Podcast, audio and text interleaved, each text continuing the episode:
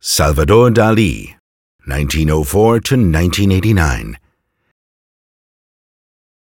Atavism at Twilight, Obsessive Phenomenon, nineteen thirty-three. In our small format painting dating from nineteen thirty-three, Salvador Dali makes reference to the well-known picture entitled Angelus by the French artist Jean-François Millet. The original painting is today held by the Musée d'Orsay in Paris and was executed in eighteen fifty-nine.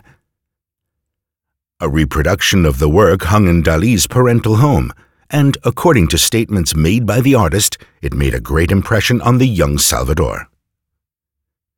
It depicts a farmer and his wife praying in a field, with the evening bells of the church ringing out in the background.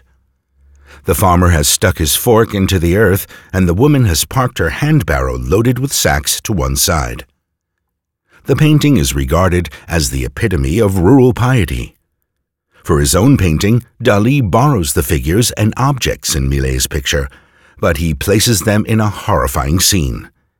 As in Millet's work, the scene is suffused in a warm evening light, but the fertile field has become a rocky wasteland, and the figures throw long shadows. The farmer's heart has been ripped from his body, and growing out of his skull, apparently weightlessly, is the handbarrow with its sacks. The farmer's cap, as Dali himself explained, has become a symbol of the man's shameful erection. The fork's handle is now sticking out of the arm of the woman in prayer to her rear. According to Dali, it represents the sting of the female praying mantis, with which she stabs the male, thus martyring him.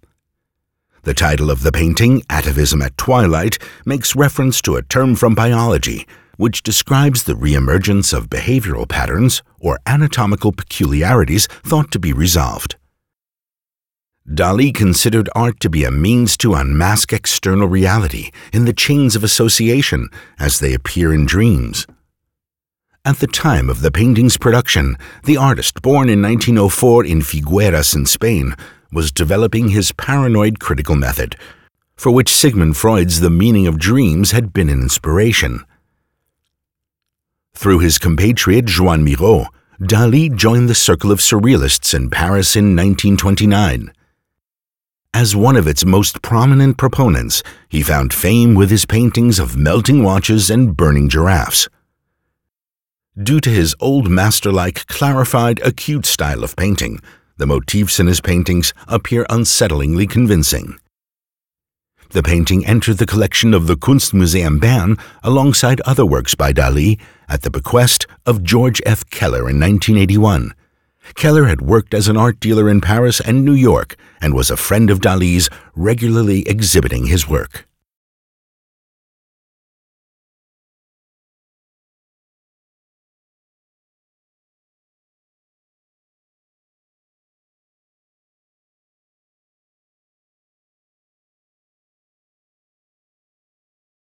Visit the Museum of Fine Arts Bern and see the original works, and download the free app Museen Bern from the App Store.